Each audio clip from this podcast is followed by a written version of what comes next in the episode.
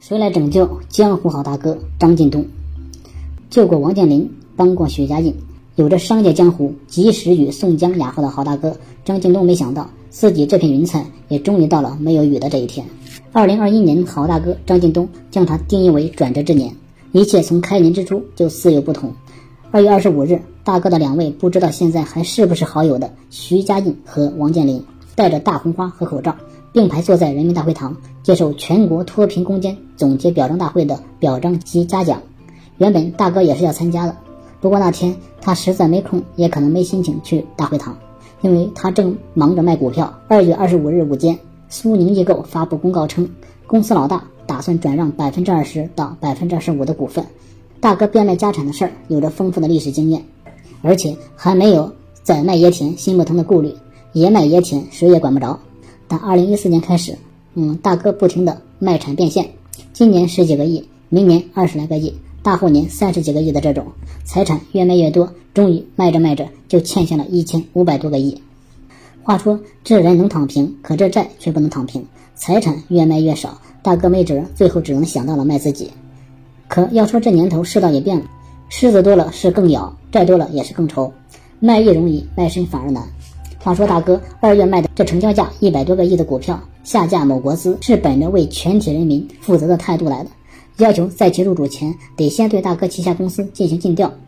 尽调结果必须是没有重大瑕疵事项，但估计是调了几个月，不调不知道，一调吓一跳。不管咋地，这批资金到了六月咋整都没落实，还一度传出尽调暂停的消息。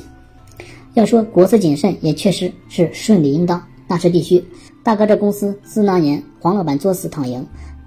当上线下家电零售老大之一，当上线下家电零售业老大之后，可以说一直都是牵着不走，打着倒退。虽然每年销售额怎么着也得两千多个亿，可咋整都是亏损，而且这一亏还屡创新高。要想那年大哥意气风发，高喊着到二零二零年公司目标是交易规模四万亿，线下两万店，全渠道高于互联网转型期两倍增速。那是大哥心中一个属于大哥的时代起点，造化弄人，六十八点零七亿元的亏损新高，非但没能让二零二零年成为大哥时代的起点，反而差点成了大哥的事业终点。时代领袖当不成，大哥还得活着。于是大哥又喊着做减法，收缩战线，聚焦主航道，断臂求生。然后又是自营门店，该关的关，计划开一万家，高峰期五千多家的小店，关了四千多家。足球俱乐部该关的关。江苏足球俱乐部从联赛夺冠到就地解散，只用了短短七十八天。他们不仅成了中超联赛冠军，也成了世界足球史上的一朵奇葩。可能是大哥觉得这些还不够断臂，到了六月，连自家企业南京总部员工自掏腰包租住的宿舍都要关了。一看大哥自己关得这么起劲，其他人也没闲着，总想帮大哥一把。于是六月十五日，法院把大哥所持有的百分之五点八的股份也给关了。据说是因为大哥旗下的地产公司有一笔涉及到三十亿的债务逾期，大哥这一下成了老赖还不算，引发的连锁反应，大哥旗下的苏宁电器集团还得被动减持一千万股苏宁易购的股票，这本来右手肉就不多，在左手砍右手一刀，直接就把苏宁易购干停盘了。大哥迎来了人生中的至暗时刻，据说摆在大哥面前的二零二一年到期债券就有一百六十多亿，另外还有银行贷款未向外界披露的私募债，这到底多少？咱也不敢说，咱也不敢问。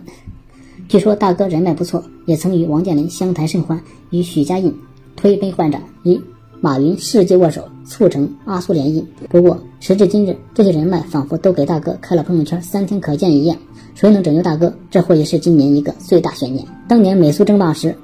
黄老板跟大哥说收购的时候，大哥豪气冲天，说你买不起，干不好我就送你。后来大强子成立了打苏办的时候，大哥发起了平津战役。对大强子一样豪横，干不过就送你。今天黄老板钻了十几年的巴黎子出来后，发现这世界变了，好像也没变。至于大强子，早就明白了女人比大哥更值得关注的道理。一千五百多个小目标的债务，大哥这摊子还能送给谁呢？